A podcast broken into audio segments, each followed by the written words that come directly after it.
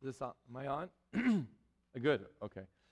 I was trying to put the power button on without looking at it because it's trying difficult to get the clip on. It's got like your jacket. Mets fan. That's right. Opening day next week. Well, New Village, it's wonderful to be back here with you. Um, New Hope, it's good to have many of you here with us today, and it is a delight. Um, there's probably, and I, and I mean this from the bottom of my heart, there's no other local church around this area besides my own that I pray for more than yours. And uh, we're praying for uh, your candidate search next week and uh, pray that God's will be done.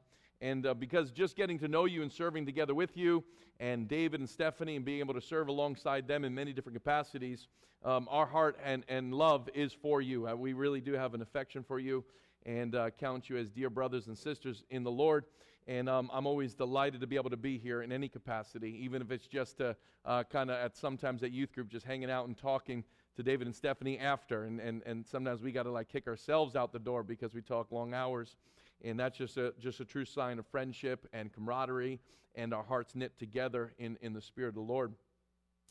Uh, New Hope, I got a few announcements for you. And um, just to take note of, we will have service tonight and at 6 o'clock, and we'll be back in the book of Second Kings. We do have tea night tomorrow night at 7. Um, Thursday night, we'll be back in the book of First Peter. And then next Sunday, Easter morning, what we're going to do is um, at 10 a.m., we're going to have a breakfast buffet outside. Now, it won't be as immense and as big as it has in the past, but it'll be an outdoor breakfast uh, buffet. So we want you to be able to come and enjoy that. And then we'll have a regular 11 a.m. service um, for resurrection morning. And so those are the only announcements that I need to mention for right now. Um, and so just take note of all of those. If you have your Bibles this morning, I want to invite you to open up to Matthew chapter number 21. Now, David, there's no, I'm not going to be out of the camera too much, right? I, I, won't, I won't wander. I've learned to be like right here because, like, you know, as we do the live streams, I can't just do but this. But um, yeah, I could go all the way here if I want to, right? Because as long as someone was in the camera singing, I could. Not that I'm going to go over here, but I could if I wanted to. Matthew chapter 21. One of the greatest questions that anyone has to ask in their life is, "Who is Jesus to them?"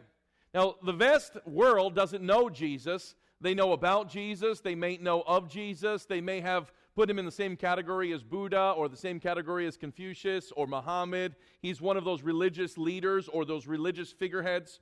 But when a person comes to terms with this truth, he is the way, the truth, the life. No man comes unto the Father but by him. Now they're left at a precipice of a decision that they have to make.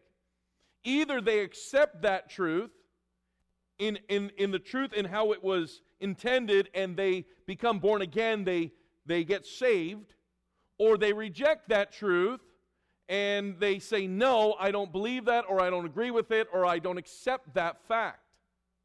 Up to this point, when we get to Matthew 21, Jesus has done many, many miracles, but often those miracles were met with, Shh, don't tell anybody. Now, of course, when uh, you were blind and then you were made to see, that's not an easy thing to keep to yourself. And so, like Bartimaeus or other people may have run around and said, I can see. At other times, uh, people who were paralyzed from birth were made to walk. I'm sure they leaped into their house that day. I love the maniac, you know, the guy that's demon possessed with legions of demons.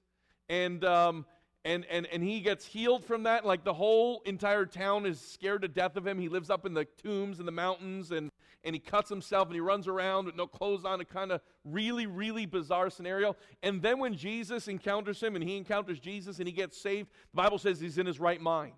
And he says, Don't tell anybody this. Yeah, right. Uh, he went, oh, he, and the Bible says he went and published that abroad. But still, up to this point, it's been, we know Jesus the miracle worker.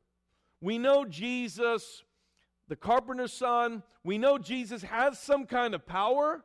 We know that he can do some amazing things. But the declaration and the proclamation that he is king, that he is Messiah, that he is going to now take that reign and throne publicly has not yet happened. So you did have some people believing on him, as in they knew, but the vast majority of the world saw miracle worker, maybe Messiah, but is he even saying he's the Messiah yet publicly? All of that's about to change, and the entire Jerusalem world is going to be put at that same precipice of a decision. Who is Jesus to you? Is he the king or is he not? Is he Messiah or is he not? And by the way, the entire world, there is no greater truth that has to be understood than that one. That's why we send forth missionaries. That's why we go out into the world and we tell people. That's why we evangelize, because we want them to be confronted with that truth. There is uh, no way to the Father but through Him. Now, what they do with that truth is between them and the Lord. There's no salesmanship that talks someone into this. We present the gospel and they either respond or reject the gospel. But at the very least, our desire is that they get an opportunity to hear the gospel in clear and certain terms. That's important. Because we don't care what the internet says about Jesus or what the media says about Jesus or even what other people may say about Jesus. We want to know who Jesus is. And so we who have the truth need to spread the truth so they can be confronted with it and then make their decision right? One way or the other. Let's open up in prayer and then we'll be in Matthew 21. Father, once again, we come to you, Lord, humbly, needing your grace and anointing now. Father, we don't come in our strength and our own ways. We, we come empty of ourselves, Lord, needing your forgiveness on a daily basis, needing your long suffering and mercy and grace to run through us. Father, we need the Holy Spirit's guidance and leadership. And Lord, we pray for now your power that we'd see these truths, Lord, in a familiar story, but we would see new truths, fresh oil, that we would be able to hear from heaven, be able to be confronted with these truths. And Lord, I don't know everybody here, and certainly if there's anybody here who does not know you as their personal Savior, that perhaps today would be the day they call on you for all of eternity to be in heaven. That today they would call on you to be their Savior. Lord, I pray that you'd work in their hearts. And for those that have already had that settled, Lord, that have already called on you, I pray, Lord, that it would reinvigorate them, Lord, of who you are and to follow you and to worship you and to herald you as our King. And so, Father, make sense of this in our hearts. For the natural man receiveth not the things of the Spirit of God, for they are foolishness unto him. May the Spirit of God help us understand the Word of God. And we pray this in Jesus' precious and holy name. Amen. I want you to look at a few things about this triumphant entry. Now, if you've been in church for any amount of years, you're probably familiar to hearing this story, like Palm Sunday, the triumphant entry. Our dear brother read the passage, which I'm glad. Uh, David and I did not coordinate. He said, You have a passage you want us to read? And I said, No. And he said, We'll probably just read triumphant entry. Now, there's synoptic gospels. You have Matthew, Mark, and Luke, and uh, they picked the right one. So they picked Matthew. The Lord led me on Matthew. We're on the same page. This is what God has for us. I'm always grateful for those confirmations. But we come to Matthew chapter 21, and I want you to see um, seven aspects of this triumphant entry, and, and there's, and, and I'll make application for us along the way. But number one, I want you to see that the entry, uh, it was an entry of prophetic fulfillment. Now, verse number one, the Bible says, And when they drew nigh unto Jerusalem, and were come to Bethphage under the Mount of Olives, then sent Jesus to the two disciples, saying unto them, Go into the village over against you, and straightway you shall find an ass tied with a colt with her, loose them, and bring them unto me. And if any man say aught unto you, you shall say, The Lord hath need of them, and straightway he will send them. Now think of this task for just a second. He says, Okay, disciples, it's time. Now, the, it, it, it's time to go. And they're like, you know, did you ever notice the disciples don't quite always know what's going on? They're kind of like, all right, Jesus has got us on some other kind of zany task. He says, Go to the neighboring town Look for a donkey that's tied up and take it. Steal it? Yeah, take it. It's not stealing, but take it. And if the owner says, uh, Excuse me, what are you guys doing? God needs it. They'll let it. Now, all of Jerusalem at the time, they knew the scriptures, and they knew that there would come a day when a donkey would be taken and ridden on. Isn't that amazing? King of Kings is going to ride on the donkey in, not on some great Clydesdale horse or some kind of great giant elephant of some, of some massive proportion.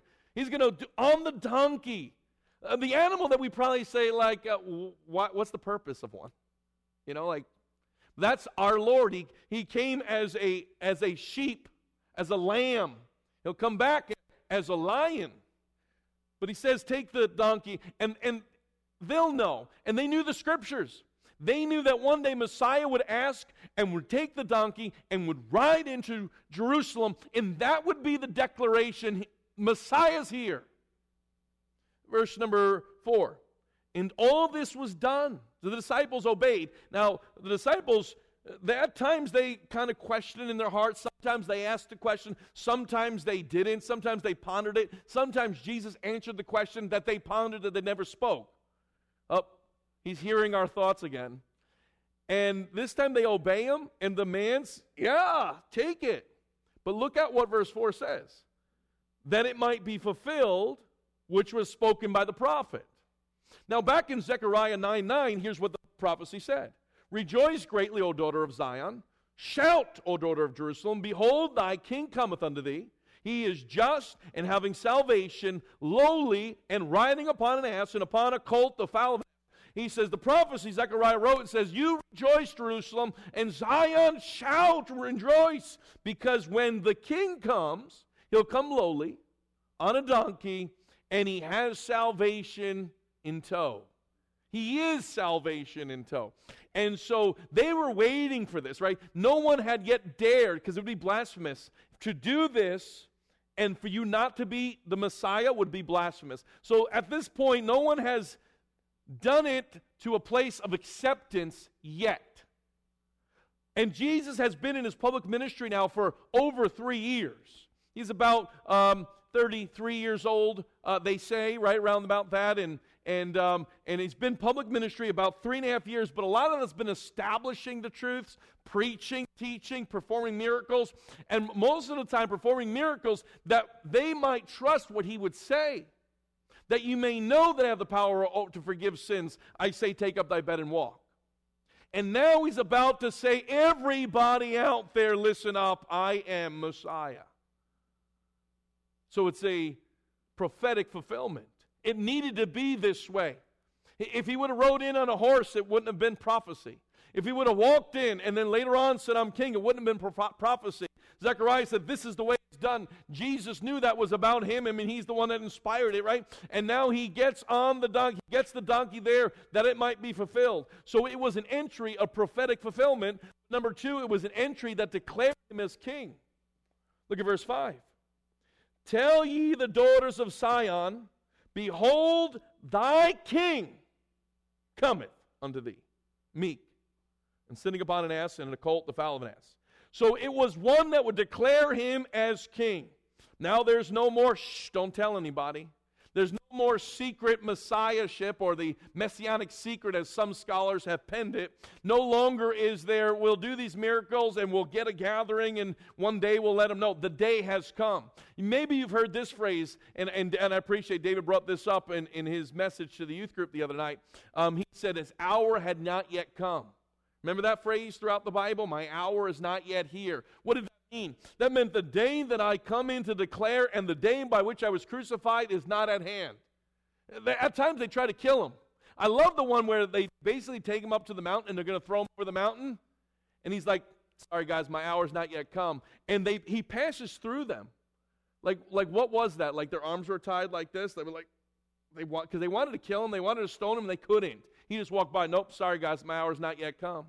And um, so we get to this place now where the hour has come. And it's pretty significant, right? It's a bold message. No longer was there going to be a question is he saying he's the Messiah? Because for a long time they were like, is, is that what he's saying? Now they knew the disciples were saying he was Messiah. And they knew that in his preaching there was some alluding that he was the Messiah. And certainly some of the people that he healed may have concluded he was the Messiah. But this was publicly going to be broadcast, like press conference style, into Jerusalem, the place where they supposedly knew the scriptures. He was coming in and he was saying, I am the king, and I'm here. I'm your king. I'm your Messiah, and I'm here. My hour's come. Now, wait a second. Who is he? He is the lowly carpenter up from the northern region of Galilee. He's not some prominent king from the south. He's not some politician. He's not some trained Pharisee like Gamaliel or someone like Saul who trained under that. No, he is this humble servant carpenter who walks around with fishermen's and uh, fishermen and publicans. Now he was saying, the trumpet blowing, if you will. I am king and I am here. Friend, this is the message in, in many ways. I want you to hear Jesus say to you, I am the King of Kings. I am the Lord of Lords. I am the Savior. I am the way, the truth, the life. No man comes to the Father but by me. That is the truth, even if everybody else out in the world rejects it. There is not every religion leads to heaven and it's all nicey nice, and we want to respect everybody's own opinions. Now, you might respect people's opinions and say, you know, we're not going to beat you over the head with anything, and, and we appreciate that that's what you believe, but don't think that Christianity's our version of that. It is the absolute truth, and there is no wavering of it. He is the way, the truth, the life. There is no other way to heaven. That's why the message is an urgent message. And I want you to hear Jesus say that in your heart today. I am the king. Now, what you do with that message is up to you.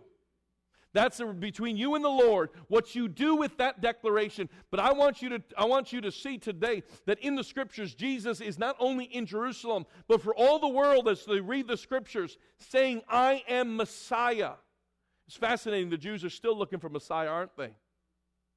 They're still looking within their boys. Maybe my son might be Messiah.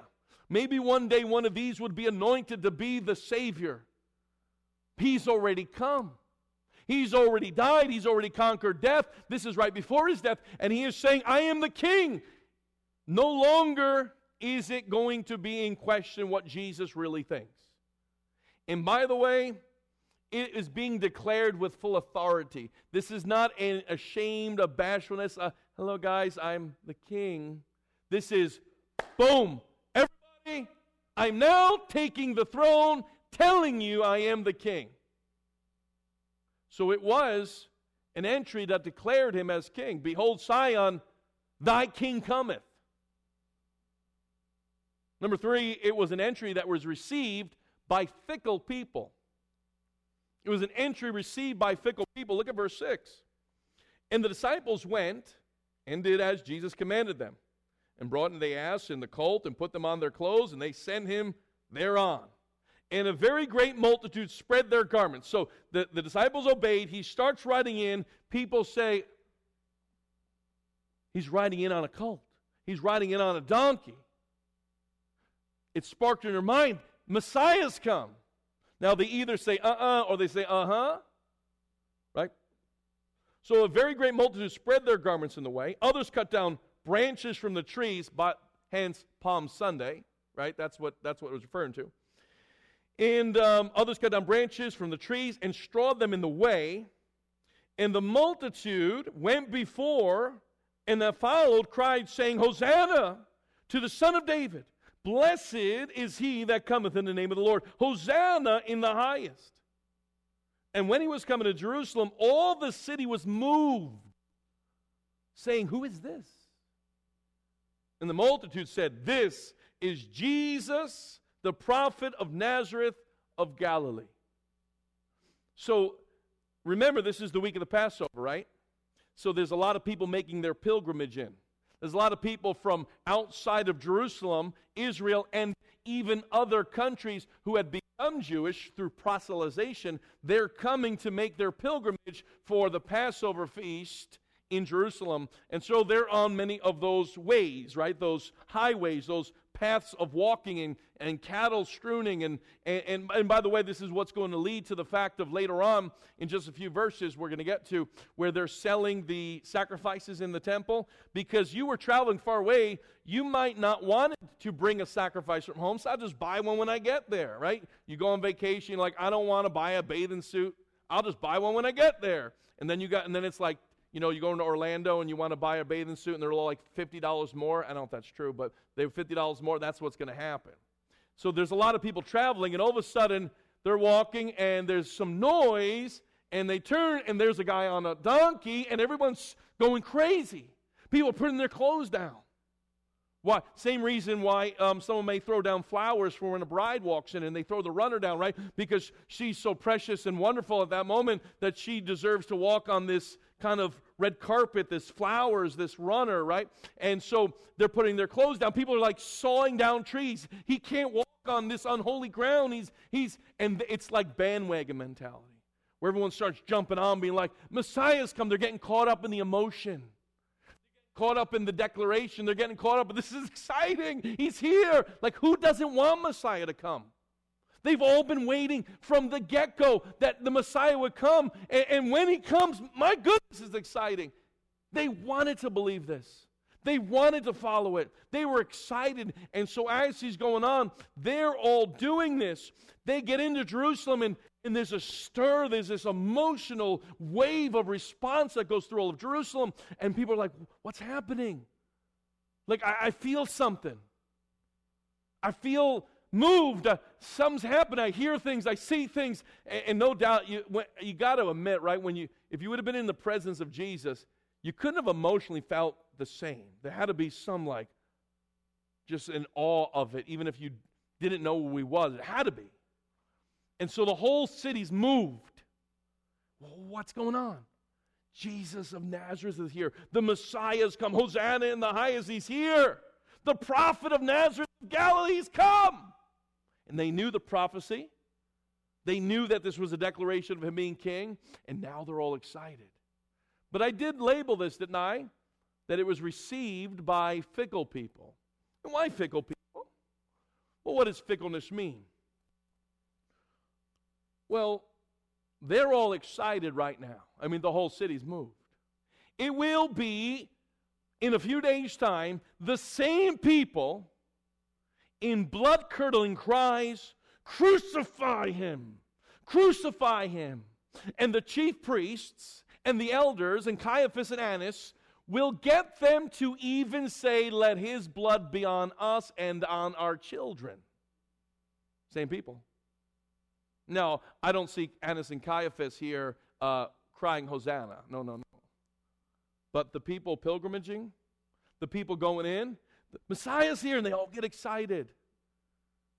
Somehow, Satan and the pride of their heart and and Caiaphas and the chief priests and the religious leaders and the Pharisees and all of these naysayers will convince these people by the end of the week he is not God. He is a villain who needs to be killed, and Barabbas is worthy, more worthy to be released than this man. Whoa. That's a big change, is it not? That is a huge change. I think of our nation as an often fickle nation. There was a time when church was a lot more cultural meaning everybody went to church. Pick which one you want, but everybody went. And, and of course, I use everybody loosely. But there was a time when it was the heyday where people went, and that's just what you did on a Sunday morning. Matter of fact, many of you can probably even remember days when no stores were open on Sunday. And alcohol wasn't allowed to be sold even when the, stores started open. You couldn't even sell alcohol in the mornings on Sunday. Why? Because everyone's got to go to church. Now, whether that was a real spiritual connection or not, Nevertheless, that's the way the culture was. Nowadays, it's more towards the crucify him portion, where if you go to church, you're like, wait, say that again. You're going, where? Oh, why? You got to be kidding me. And whatever other things are thought about with church, I did a funeral yesterday, and um, vastly, the crowd was vastly unsaved, like, com- like never would have considered themselves in a church before. But praise the Lord, the lady who died was a saved individual. But praise the Lord, she was someone that many other people loved and said, For her, I'll go in church. Well, after I preached, um, I was talking to some people, and they never heard gospel message before. They knew what they thought things were in church, but they heard gospel message. One guy says to me, What you just said makes me want to go to church. And he was like in his 60s. And I was like, Praise the Lord. And he was, um, he goes, Look at this. I just text my friend. He said, Where are you? And I said, In church. And, and he showed, this is like a 60 something year old guy. And he shows me the guy's like, Are you kidding me? You're in church? Why? With all these weird emojis. Now that's funny to see them at that age, you know, just sharing forth emojis back and forth. Because I, I don't even, my emoji, my emoji level is like a smiley face. That's it. I don't know anything else. My wife's good at that stuff. Me, I'm like, my kids yell at me for like, why'd you put that? That wasn't even the right one. I'm like, I, I don't know. I got cry emoji, smile emoji, like maybe mad emoji. I don't know all these things, but they had like 15 emojis. Like, I can't, why would you be in church? That's the weirdest thing I've ever heard. Well, that's the day we live in, right? We live in a day and age where uh, openly professing Christ is not welcomed like it once was. What happened to our people? Somewhere along the line, it wasn't probably true faith in many levels, and the fickleness showed forth its face, and, and the devil and the world and the flesh and all things in between convinced people that in this country, Christianity wasn't a worthwhile thing. Now, for you, it is. You know why? Because you're here. And you're like, wait a second, this is my first time here. Praise the Lord, God brought you here. You're supposed to be here. If you're here, you were supposed to be here. I believe that. I really do. And God's got something for you. And one of it is, I'm the king. What do you do with that? But these were a fickle people, right? The Jerusalem crowd are hearing he is king, he is Messiah, he is Lord, he's come, the Savior, salvation in tow. And by the end of the week, they're like, kill him. What in the world can change in that amount of time that would cause you to want to kill anyone, number one? But you were just like, Hosanna is praising to God. He's Messiah. At the end of the week, something happened, robbed out. Now, we'll get more about that in a little bit. But it was an entry that was received by fickle people. Number four, it was an entry that led to spiritual cleansing. Look at verse 12. We carry on. And Jesus went into the temple of God I like that it says the temple of God, not just the temple of Jerusalem. Because what is the temple of God? Later, in just a minute, he's going to say, It's my Father's house. Like, I, I know who built it, I know who often is in it, but let's not mistake it's, it's my dad's house, temple of God. So uh, I went into the temple of God and cast out all them that sold and bought in the temple and overthrew the tables of the money changers and the seats of them that sold doves and said unto them, It is written, My house shall not shall be called the house of prayer, but ye have made it a den of thieves. Now, I love that he says this, right? Later on in, in other passages, he says, My father's house. He says, the temple of God. And what does he say here? My house. What does that say? I'm God. It's a claim of deity. Don't miss those little subtle claims of deity. Don't let that crowd out there tell you, well, Jesus wasn't God. He was the Son of God, or he was a prophet of God. He's not God. Jesus Christ is absolutely 100% God. It is that in that Trinity. And guess what? The hypostatic union, which states forth he is also 100% man. Now, we're not getting off on that today, but I want you to know he was 100% humanity and 100% God in the same place at the same time, and that makes no numerical sense because that's the wonder of God. But he was God. He says, My house. So he comes in there, right? And the religious leaders have their fancy table set up, and, and they're doing two things. They're taking in money exchange. So, oh, you've come with Ethiopian currency. You've got to exchange it for Jerusalem currency. That we're going to take a, a small percentage of that. We have an upcharge in that exchange. Oh, you need a turtle dove, and in your country, a turtle dove might be a dollar. Well, here it's $3. So we're getting you on the exchange of money, and we're getting you on the extortion rate of the particular sacrifices. And Jesus comes in and he knows what he's going to do. Like, he didn't come in and was like, what's going on here? He's like, okay, first order of business, I got to go there and get everybody out.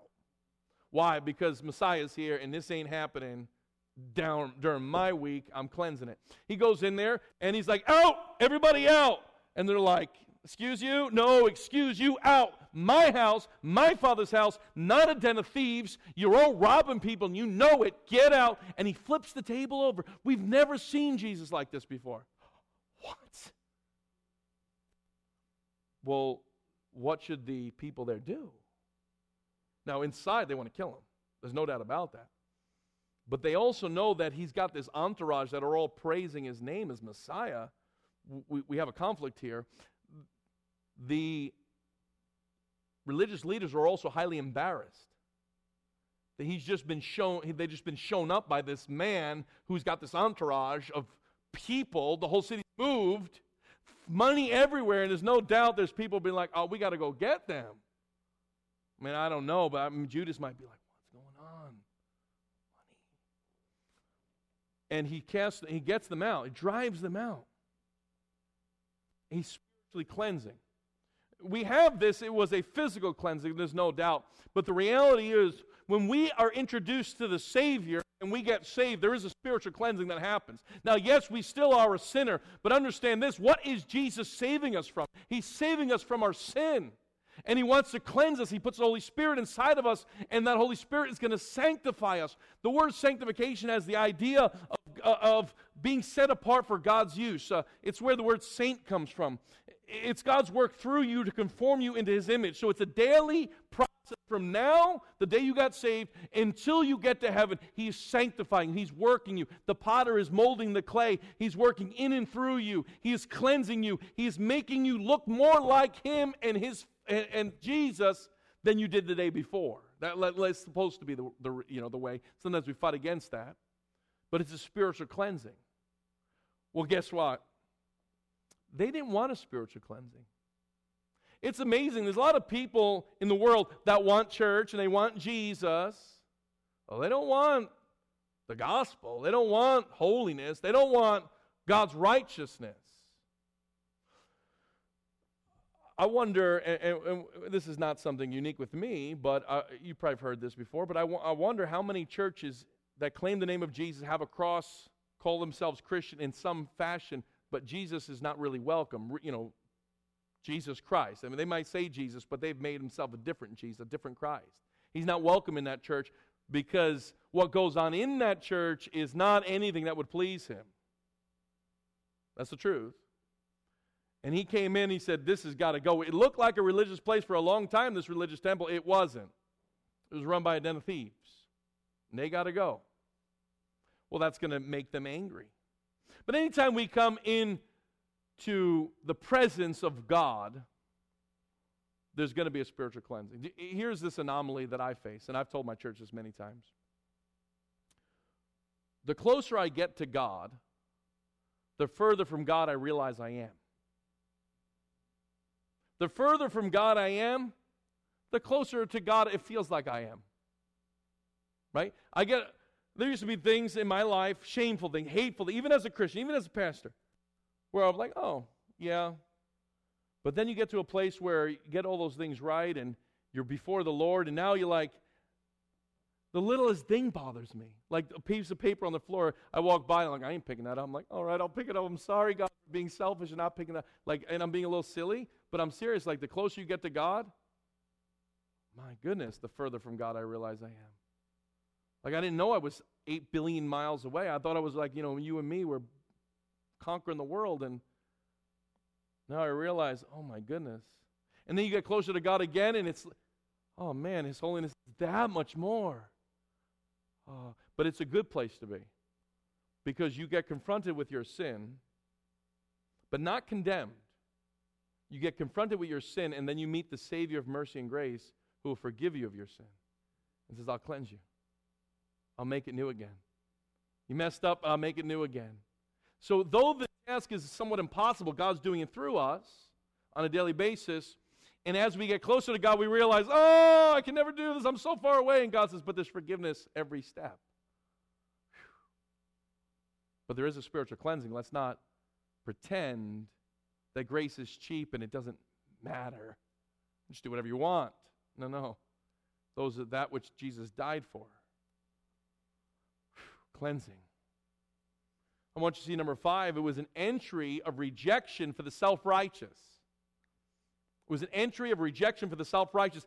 They didn't think they needed repentance. Look at verse 14 now. Kicks them all out. And uh, actually, go down to verse 15. And when the chief priests and scribes saw the wonderful things that he did, and the children crying in the temple and saying, Hosanna to the Son of David, they were sore displeased they were sore displeased. The, the, and notice it says the wonderful things in what Jesus did, and what was the reaction of the Pharisees? Hmm. We don't like this. He came in and he confronted sin. That's the other thing. You just like when you what you will you do when Jesus says, "I am king," what's your response? On your journey to salvation, you come across this truth, for all have sinned and come short of the glory of God, and the wages of sin is death. We get confronted with the fact you are a sinner. And somebody will say, "No, I'm not." You're a sinner or needing repentance, and God will give you forgiveness. No, I'm not. Then you're like the religious leaders here. They that are whole need not a physician. That's what Jesus said. Meaning those that are self righteous, those that are religious, and I say religious loosely, meaning not relationship with Christ, but do religious works. Look at all the good things I've done. That makes me right with God. No, there's a lot of people don't want to be called sinners, do they? What did Paul say? Uh, many people would classify him as the like most zealous Christian, maybe one of the best Christians of all time outside of Christ. Christ doesn't count, obviously. He is the standard. Paul said I'm the chiefest of sinners. He had no problem classifying himself as a sinner. He said, matter of fact, I'm the number one sinner I know.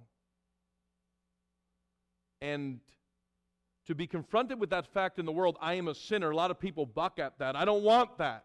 And it is very difficult to reach people in affluent areas oftentimes because they think they have it being blessed and I'm not a sinner, or in religious areas. You know what is one of the greatest causes that sends people to hell? I mean, I know sin is what sends people to hell, but one of the greatest causes is religion and good works. Because it confronts people in their mind that I'm good enough like these religious leaders. So this was an entry. I am king, Messiah, Savior. You are a sinner. You need to be cleansed. That was rejected by the self righteous. Just like it's rejected by the world today who are self righteous. But in contrast, number six, it was an entry of acceptance for the broken It was an entry of acceptance for the broken. They knew they needed healing. Look at verse 14. And the blind and the lame came to him in the temple, and he healed them. Here are the broken. Here are the castaways. Here are the maimed, the blind, the lame, the hurting, the despaired. They're in the temple now, right? And they've probably been rejected for a long time. Get, get out of here. Get out of here, freak. Go. There's no place for you here. Jesus threw over the, the money, kicked out the religious leaders, and this did not deter the broken. The broken came nearer. Luke 15 1 is one of my favorite verses in all the Bible. Matter of fact, I preached this at the funeral yesterday. The sinners and publicans drew near unto him. Most people would have you think sinners don't want anything to do with Jesus. But Jesus was so amazing that the sinners couldn't help but to draw near to him, like Zacchaeus. The ones that didn't want Jesus anywhere near him were the, pub, were the religious leaders, the self righteous, the holier than thou crowd. The broken, they, they have no place, so they come to him. Isn't it amazing how, as holy as God is, and there's no doubt, there's no compromise on the holiness of God, how loving He is to the sinners? The woman at the well, the woman caught in adultery, Zacchaeus, who robbed just about everybody there legally, people like Peter, people like Matthew, who was Levi, who also was a publican. So the temple's cleansed is kind of a ruckus. Jesus is, flips over the table. They all run out. They're angry. And there's the blind and the maimed. We're still here. Can you heal us? Is there a place with us, with you, with, with us?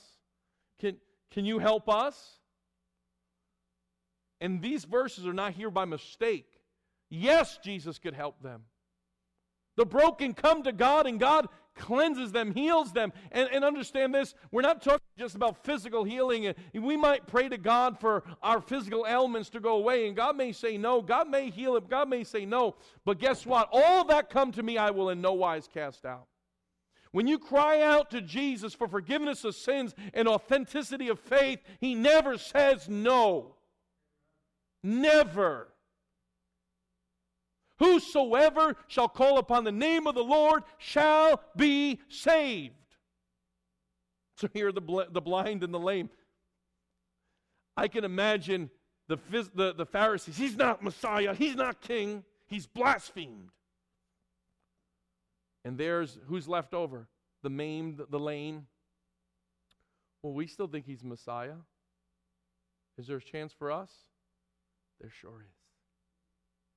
There sure is. Is the arm of the Lord too short that he cannot save? Absolutely not. Can I tell you this, friend? There is not a sin in this world that Jesus Christ cannot forgive. None. I don't care how heinous it is in your mind, there is not a sin in this world that Jesus cannot forgive. Every single one. But you got to know that you need forgiveness. That's why we give out the gospel. That's why we give out the truth of the Word of God. They come unto Him, they healed of Him, they're forgiven by Him. But then there's the self righteous. Remember the two people in the temple, Jesus gives the story. One of them is bowing down on his face because he can't even so much as to lift up his eyes, and he's crying out how bad of a sinner he is and how worthless of a person he is, and he's crying out to God for mercy. And then there's the Pharisee, the religious leader, uh, the, the self righteous guy. He's like, Man, I'm glad I'm not like this guy, Lord. Whoa, yikes. Thank God I'm not like him. And Jesus said, Two went in, one left justified. Which one was one left justified? Which one left forgiven?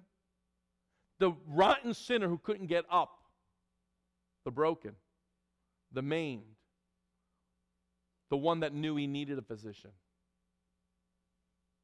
So, as this king came on the donkey, it is known by the maimed, maybe there's hope for us.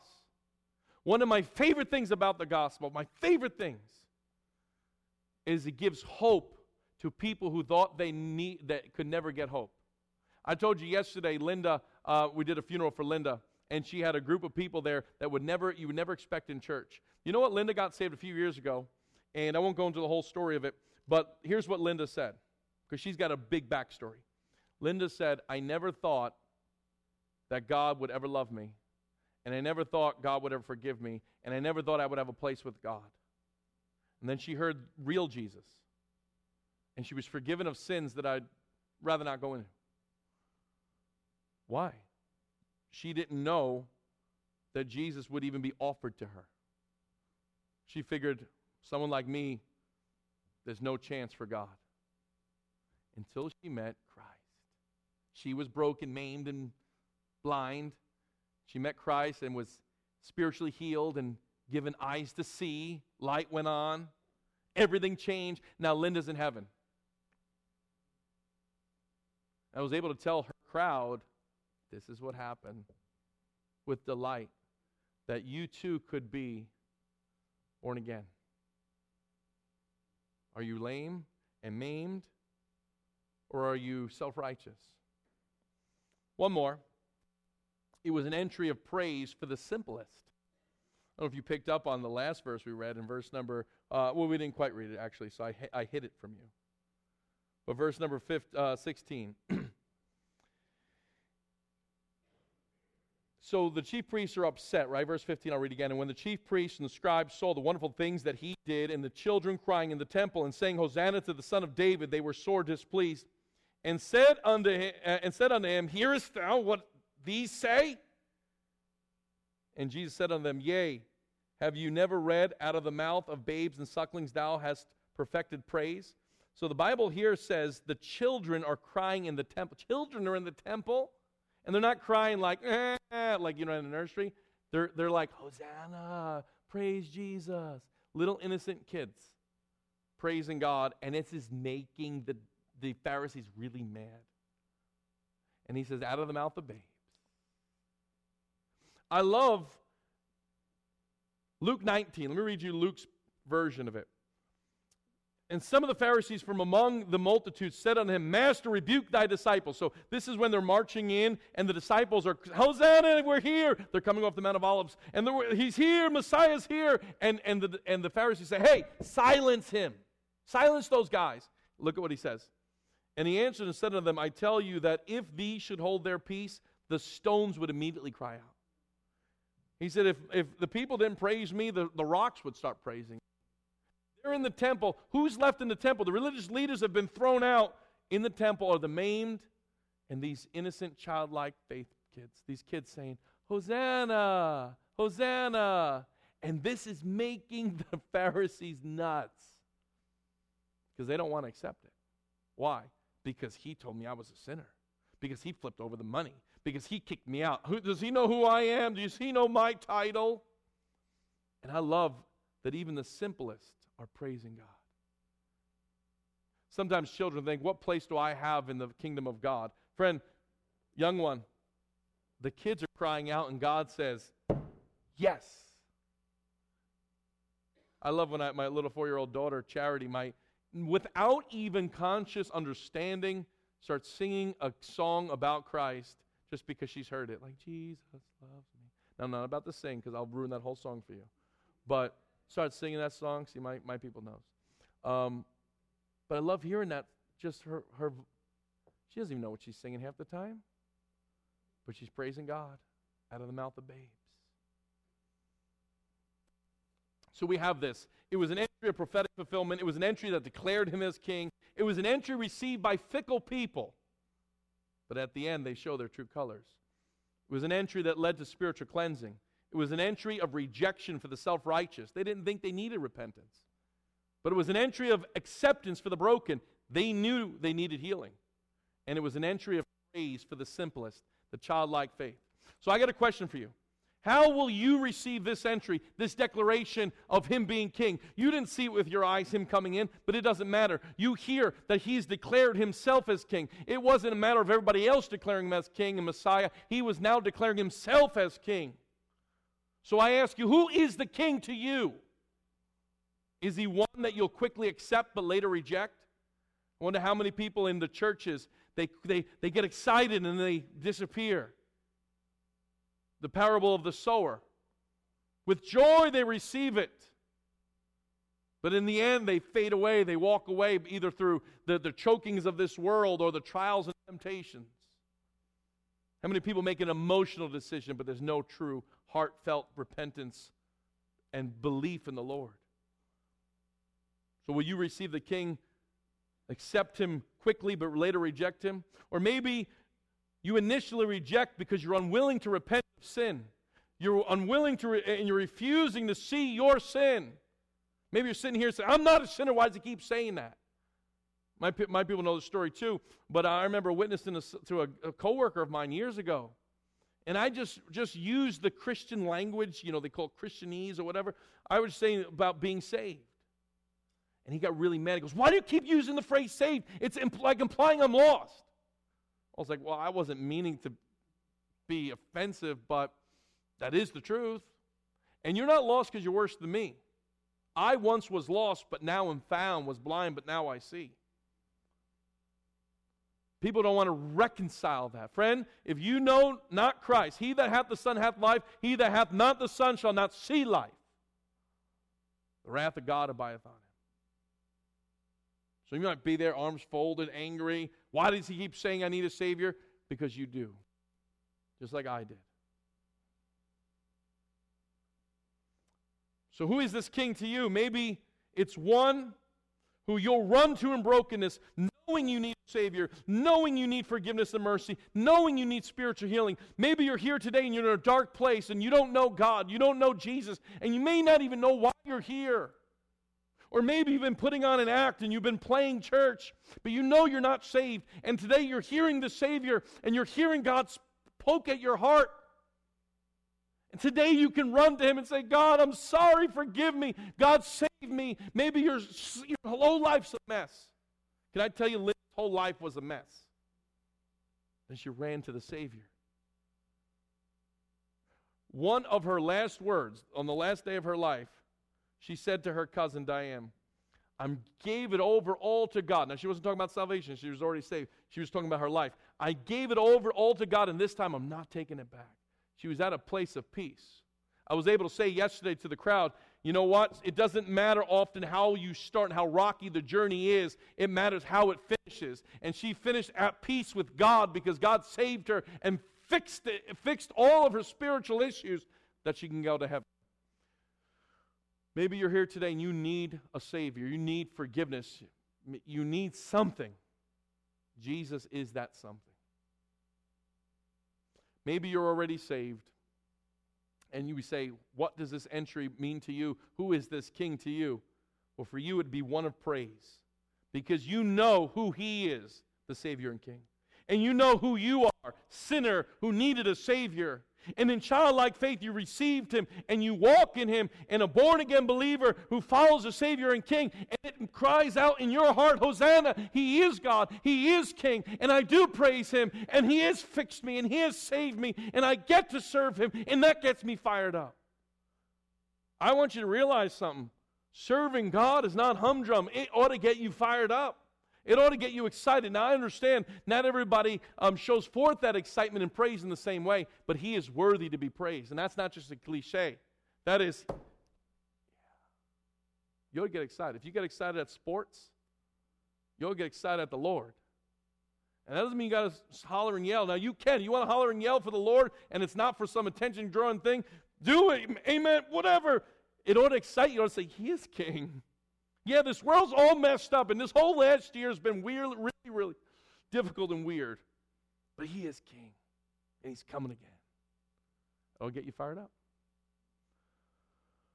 My friend, answering that question, who is Jesus to you, is the most important thing you'll ever, ever, ever have to ask and answer.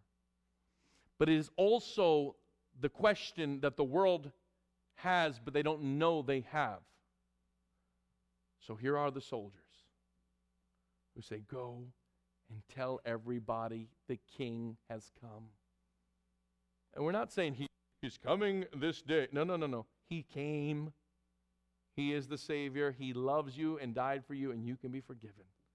That message needs to be declared to everybody on that block and that block and that block and everybody you know that's not everybody. Who's going to tell them? That world ain't telling them.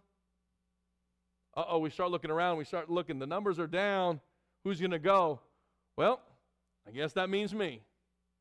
As a church, New Village, as a church, New Hope, if our gospel be hid, is hid to them that are lost. How dare we? Let's go out. Let's tell. Let's invite. Let's share the good news of Christ. Because he is the king. And even if at the end of the week everybody else is crying, crucify him. And I know the disciples all forsook him too, but then they came back, except for Judas we could be like, He's our King. And the rest of the world denies it, we proclaim it. Not in arrogance, but in joy. He's our King. Let's have everyone's head bowed, eyes closed, no looking around. I want to talk to you for just a few minutes. I don't know if you do this in your church or not. It's okay. I'm not going to make you do anything you don't want to do. I'm not going to embarrass you. I'm not going to call you out and, and force you to do something you don't want to do. But I want to talk to you for a few moments, just between you, me, and the Lord. So you have your head bowed, eyes closed. If you're here today and you would say this, Pastor Jason, if I were to die today, I don't know if I'd go to heaven. I promise you, I'm not going to call you out and make you embarrassed.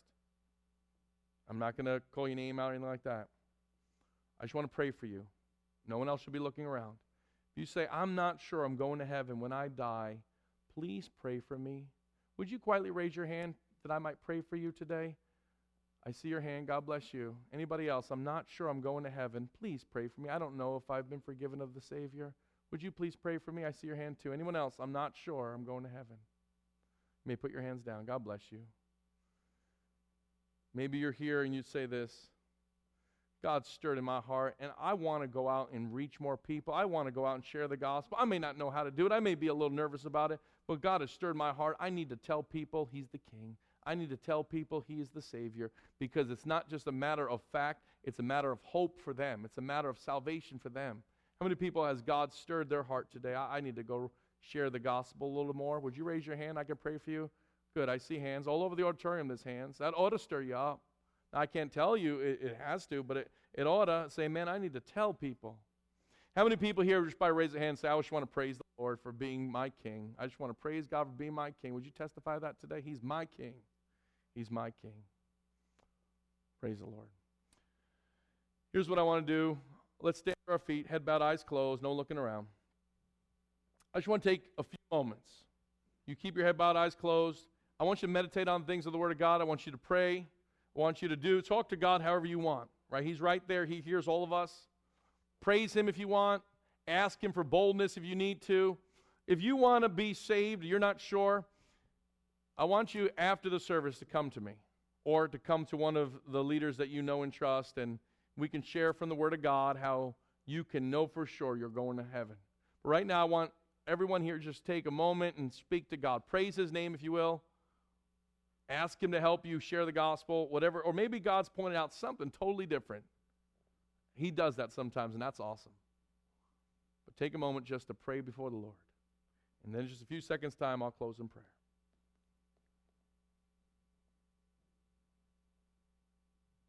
By the way, the sin to confess, now's the time too, right before the Lord.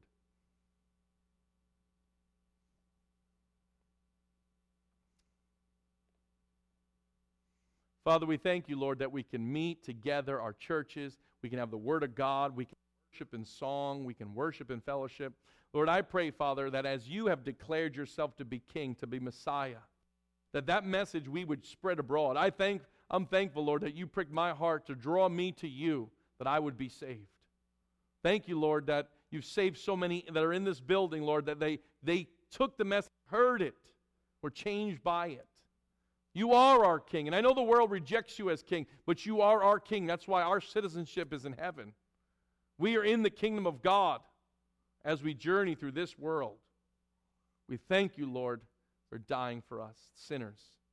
Thank you, Lord, that you looked at us, saw the lost sheep, and loved us anyway. Father, I pray for those that need to be saved, that they would be today. Lord, I pray for those that need to share the gospel and evangelize more fervently, more boldly, more consistently. I pray that you'd be with them. And for us, Lord, who need to praise you more, that we need to get our eyes off of the circumstances of this world and on you, our King, may we praise you more sincerely and more deeply. We love you, Lord. And as we look forward to this week, the Holy Week, the Passion Week, unto the resurrection morning, may we reflect on all those things. We praise your holy name. We're so thankful for you. And we love you, Lord. And we pray this in Jesus, the name above every name. Amen.